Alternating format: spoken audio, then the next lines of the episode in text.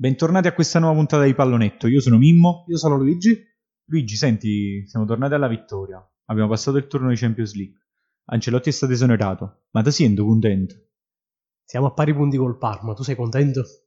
Vabbè, ah, sigla. Scontro diretto la prossima settimana.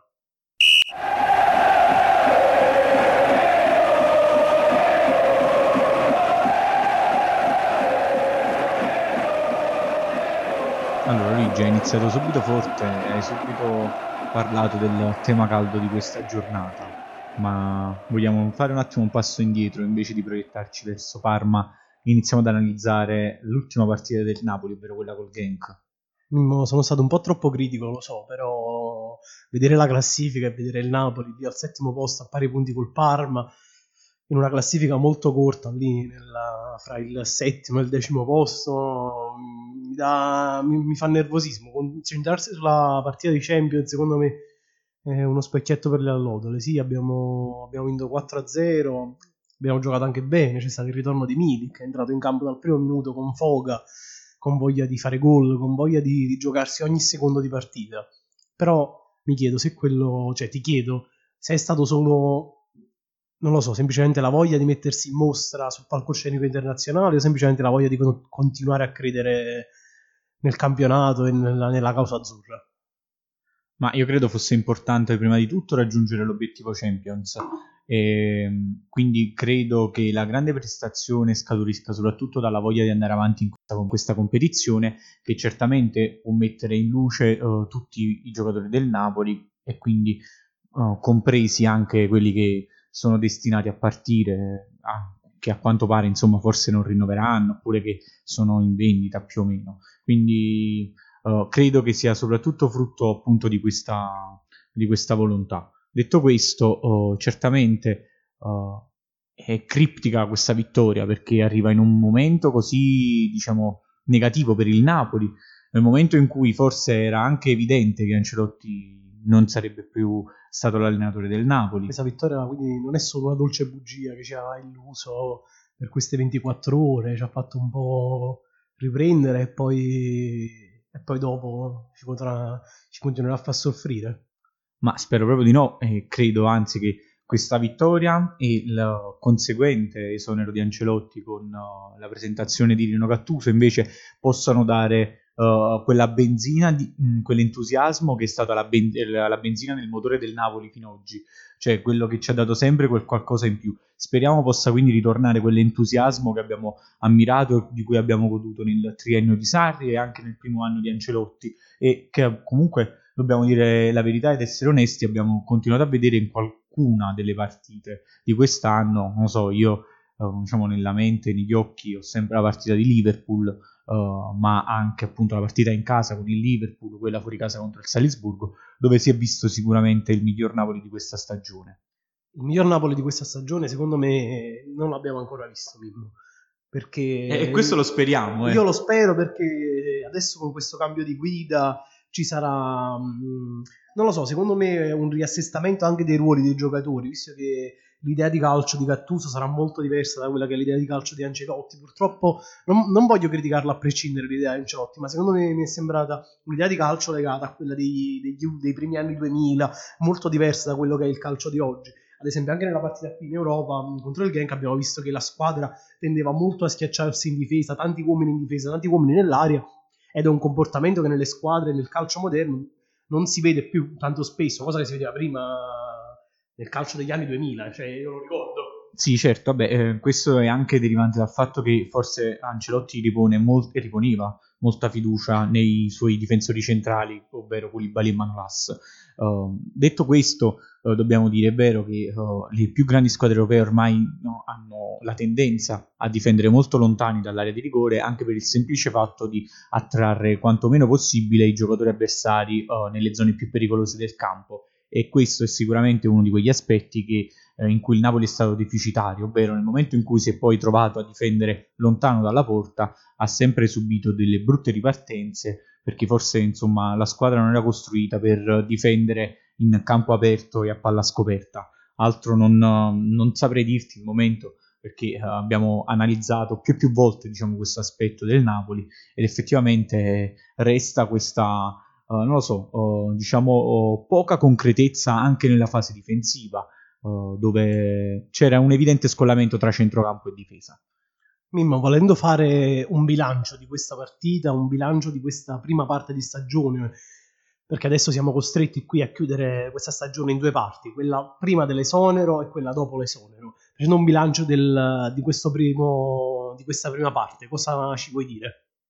Ma allora ci sono due modi di poter fare un bilancio, secondo me, uh, di, questa, di, questa, prima parte. E io uh, prenderò la strada appunto di uh, quelle che erano le aspettative iniziali, perché secondo me è diciamo, tutto il motivo della delusione, ovviamente quello, cioè il, le, le, aspettative che si erano poste ad inizio stagione, ovvero Ancelotti in conferenza stampa annuncia che il Napoli avrebbe lottato fino alla fine per lo scudetto, noi tutti ci abbiamo creduto, siamo a ormai meno 13-15 dalla vetta e comunque è un distacco, cioè ormai non si conta più il distacco dalla vetta, cioè noi siamo già proiettati a calcolare il, distan- eh, il distacco sulla quarta in campionato, il che è tutto dire que- uh, finora.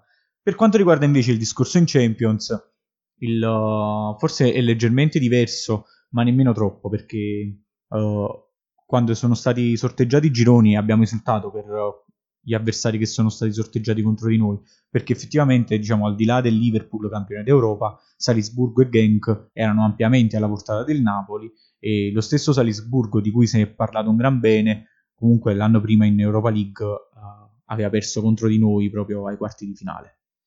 Io sono sempre contento di affrontare il Liverpool in Champions, cioè secondo me è sempre un avversario gradito anche, la, anche so, presa coscienza della difficoltà, presa coscienza di tutte le cose che circondano Liverpool, ma io auguro al Napoli altre 100 partite contro il Liverpool, altre 100 partite contro squadre di un livello molto alto, perché questo col tempo sancirà Napoli come realtà europea costante e non come, come Meteora che ogni tanto viene in Europa, fa la partita bella, però poi non riesce mai ad affermarsi.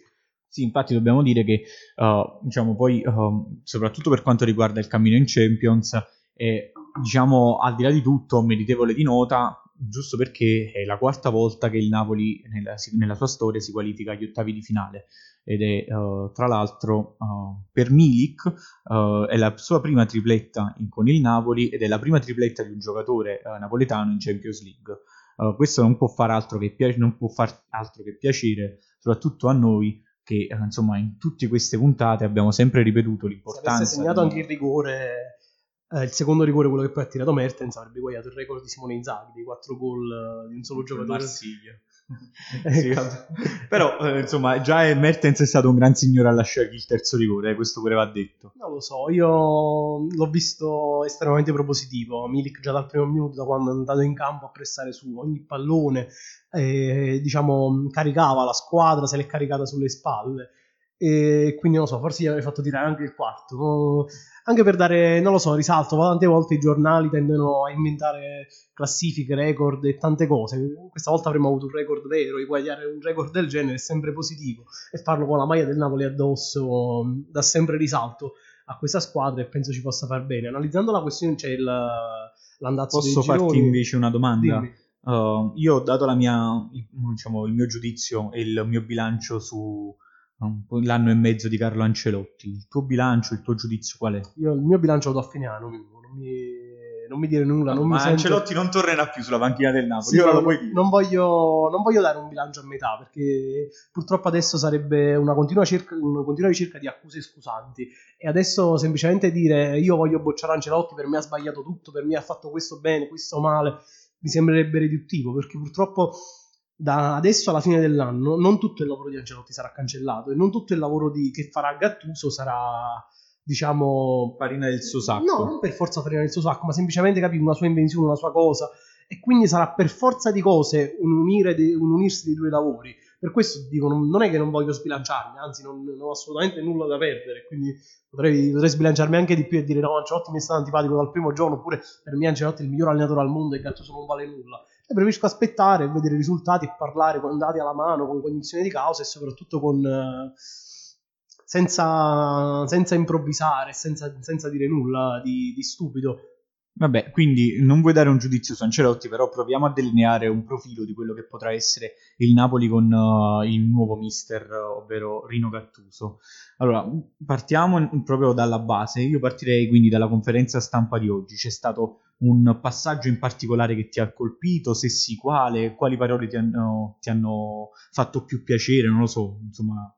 Vabbè, la cosa che mi ha impressionato tanto di Gattuso è stata la sua solita schiettezza, la sua solita sensibilità e la cosa che non mi è piaciuta è stato mh, da parte dei giornalisti il voler puntare diciamo il dito come se fosse lui il figlio traditore di Ancelotti che l'ha succeduto e andare a cercare questa narrazione di, di figlio che tradisce il padre e prende il suo posto. A me questo non mi è piaciuto della conferenza. No, le idee di marzo sono ancora lontane. Però diciamo che non, non mi è dispiaciuto Ancelotti, è stato, è, um, Gattuso è stato molto sincero, è stato schietto e mi è piaciuta molto la sua risposta quando, quando, chiesto, quando un giornalista gli ha chiesto cosa serve per riempire di nuovo il San Paolo, lui l'ha detto in modo sincero, diretto, serve la vittoria.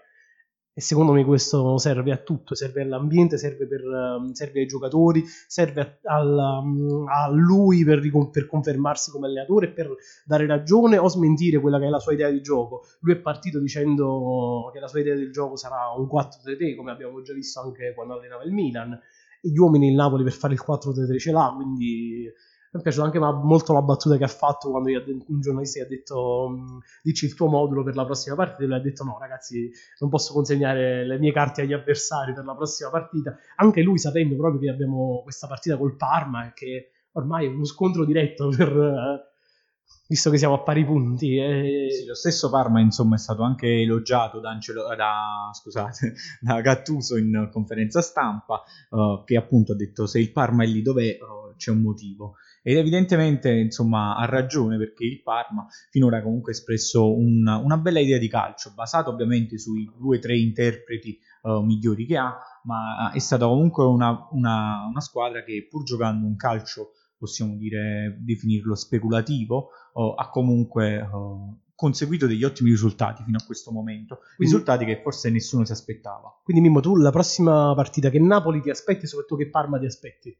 Ma io partirei innanzitutto dal Napoli e soprattutto da, dal cercare di capire come potrei, potrebbe essere il Napoli di Gattuso, il primo Napoli di Gattuso. Ovviamente uh, non vedremo subito in campo tutte le idee di Gattuso. Ma mi ipotizza una formazione. Ma non lo so, mi aspetto comunque anch'io un 4-3-3, mi aspetto sicuramente Insigne titolare, uh, non so se sulla fascia destra ci saranno Calleone e Lozano, o Lozano, uh, però credo assolutamente che Insigne in questo momento possa rappresentare il punto fermo di questa uh, formazione, anche perché uh, potrebbe essere appunto un segnale uh, di un cambiamento di pagina radicale rispetto a quello che c'è stato con Ancelotti, che ha escluso il capitano nelle ultime due partite, ultime due partite, praticamente una partita e mezzo in panchina, e quindi potrebbe insomma ripartire proprio da lui e credo lo farà. E poi ovviamente a centrocampo non, non ci sono tante alternative ed è proprio questo il problema del 4-3-3 al momento che abbiamo un po' la, co- la, coperta corta a centrocampo quindi immagino giocheranno Zelischi, Allan e Fabian Ruiz mentre a difesa ovviamente Koulibaly, Manolas e Di Lorenzo non credo possano essere toccati.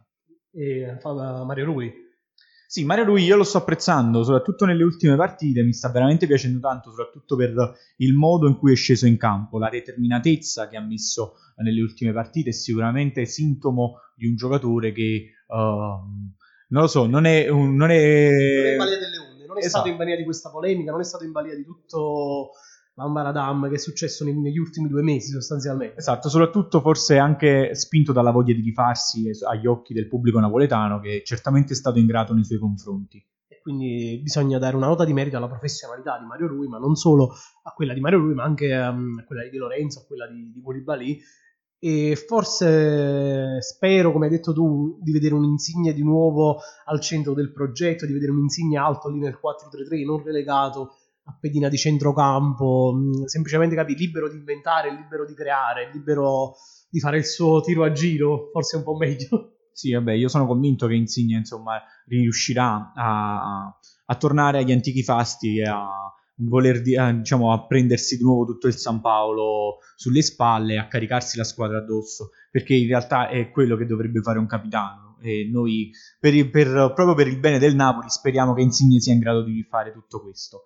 Detto questo, però. Parlando di capitano, nell'ultima parte abbiamo avuto il nostro ex capitano Amsic al San Paolo. E comunque è stato emozionante vederlo. È stato emozionante vedere la prima azione con Edirea che gli dà la maglia. Vecchi ricordi, un momento di nostalgia, però so che a te hanno fatto le mie stesse emozioni, cioè hanno portato le mie stesse emozioni. Nostalgia di un Napoli che ci faceva sognare, nostalgia di un Napoli in prospettiva che ci dava l'idea di crescere. Adesso che stiamo vivendo una fase calante, Mimmo, credi che alla fine di questa fase calante ci possa essere una nuova rinascita? Ma ovviamente sì, perché altrimenti, cioè, non posso che sperare altrimenti, ovviamente. Detto questo, uh, credo che sostanzialmente fino a fine anno si andrà avanti così come stiamo, quindi finché la barca va lasciala andare e poi uh, con l'anno nuovo, insomma, potrebbe essere arrivato il momento di uh, rifondare anche questa squadra, di avviare un nuovo ciclo che purtroppo sembra diciamo, essere arrivata a conclusione pur non avendo portato nessun risultato degno di nota uh, soprattutto in termini di trofei vinti. Detto questo, uh, Calleon non credo ri- rinnoverà. Uh, Mertens lo stesso. Si parla già di, da un po' di tempo di Allan Koulibaly destinati ad altre lidi. Credo che fisiologicamente e anche forse in, in vista di un probabile, eventuale, non so, uh, non qualificazione in Champions League, potrebbe purtroppo essere dettata anche da problemi di tipo finanziario questa rifondazione. Noi ovviamente speriamo nella qualificazione alla prossima Champions League nel quarto posto o meglio addirittura, sperando anche che non solo il Napoli faccia bene, ma anche che le squadre che ci sono avanti possano avere una, una flessione Parlando del, um, del, centrocampo del Napoli, tu prima mi hai detto che abbiamo la coperta corta e che, diciamo, volendo improntare la squadra di nuovo sul 4-3 ci servirebbe un regista e qualcuno che, diciamo, ci possa non, non um, aggiustare le carte, ma semplicemente riordinare quello che è il gioco della squadra, quello che è stato il, mm, il, motore fondamentale della squadra del Napoli, anche di Sarri, cioè un centrocampo solido molto vicino alla difesa che riusciva a proporre una mole, di, una mole offensiva molto, molto, grande, ma anche sul, sul piano difensivo uh, riusciva a coprire molto bene. Secondo te a gennaio ci può essere qualche innesto che a te farebbe piacere, che vedresti bene nel centrocampo del Napoli o semplicemente che avresti voglia di vedere, vedere allenato da Gattuso?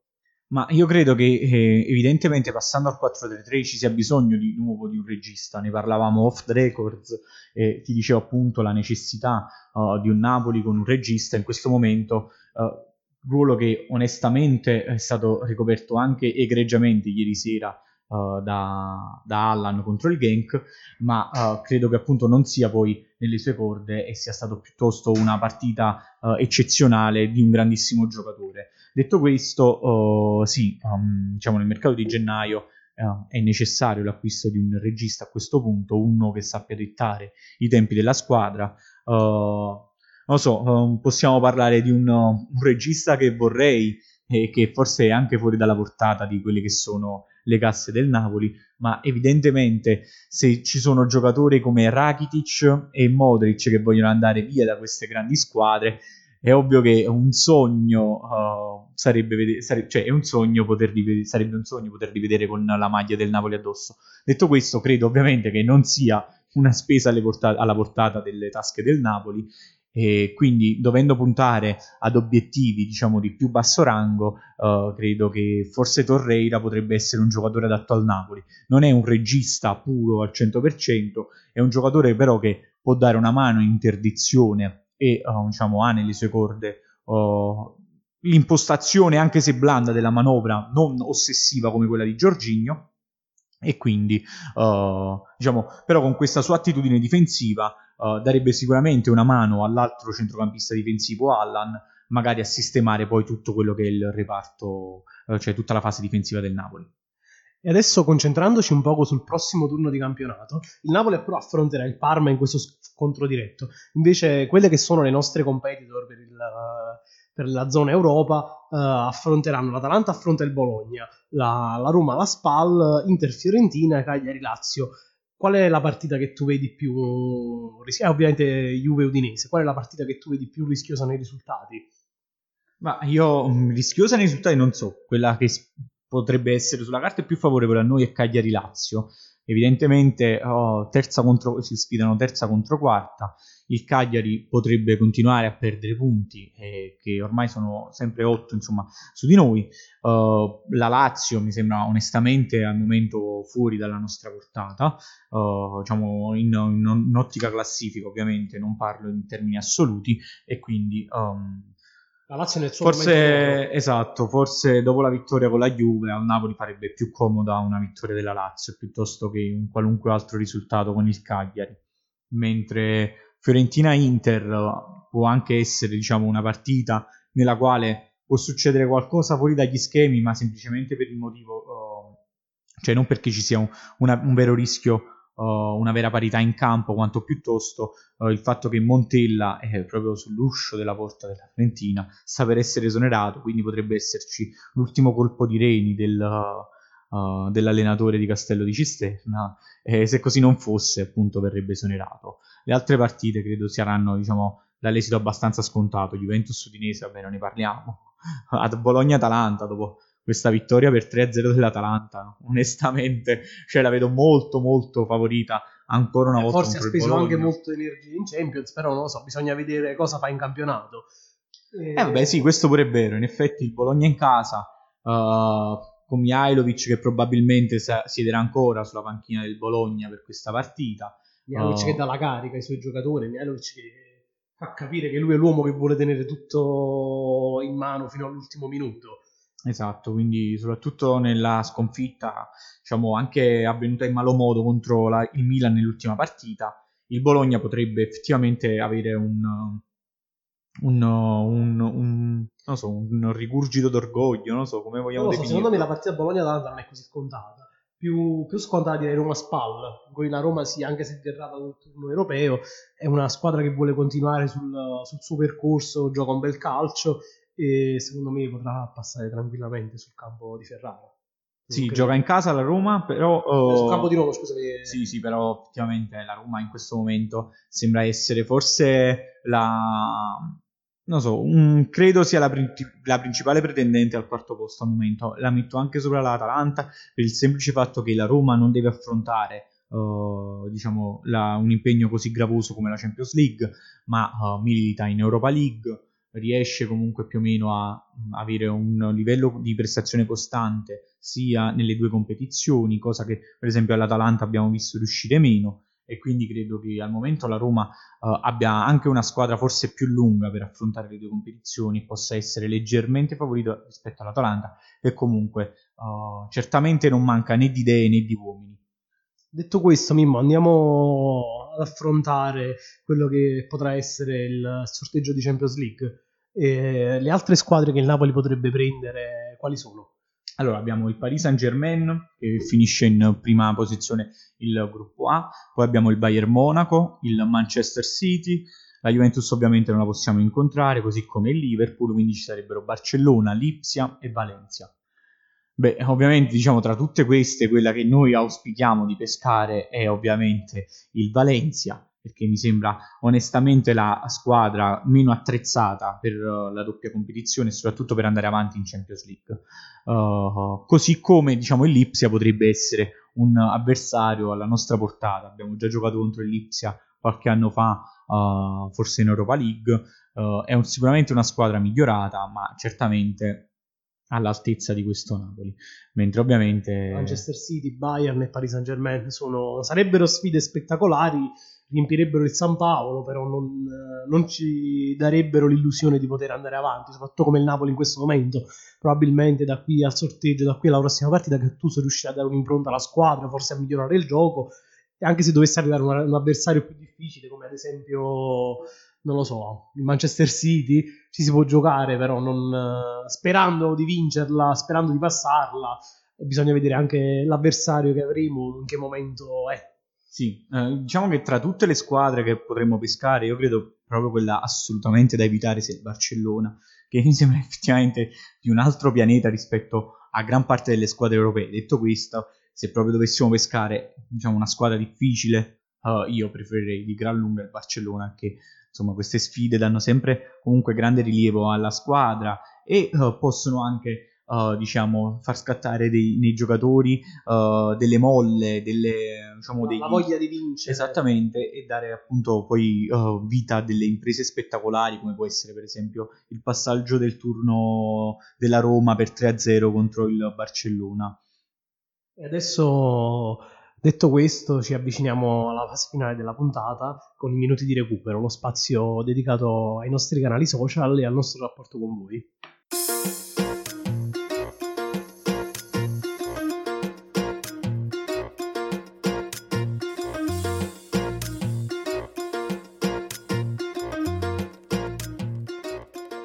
Ed eccoci nei minuti di recupero, lo spazio di questo podcast dedicato a voi, alle nostre interazioni tra noi e voi tramite i nostri canali social.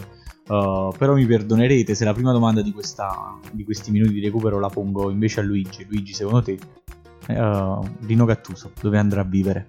Ah, ovviamente al pallonetto.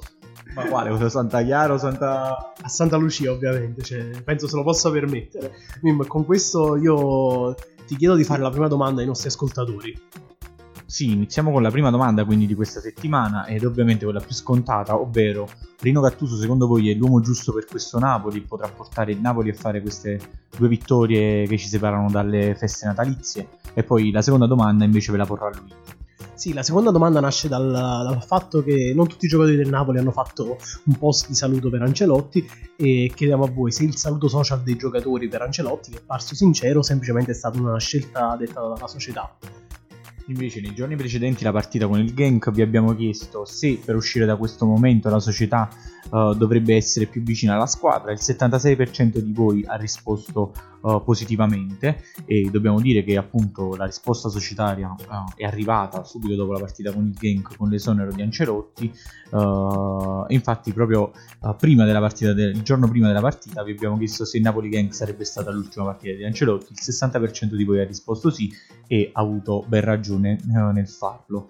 Detto questo, noi vi ricordiamo che potete trovarci sui nostri canali social Facebook, Instagram e Twitter. Ci risentiamo quindi dopo la partita con il Parma che sarà sabato alle 18. Sperando di avere i tre punti e di ritornare a respirare l'area d'Europa anche in campionato. E con questo vi salutiamo. Forza, Forza Napoli, Napoli sempre.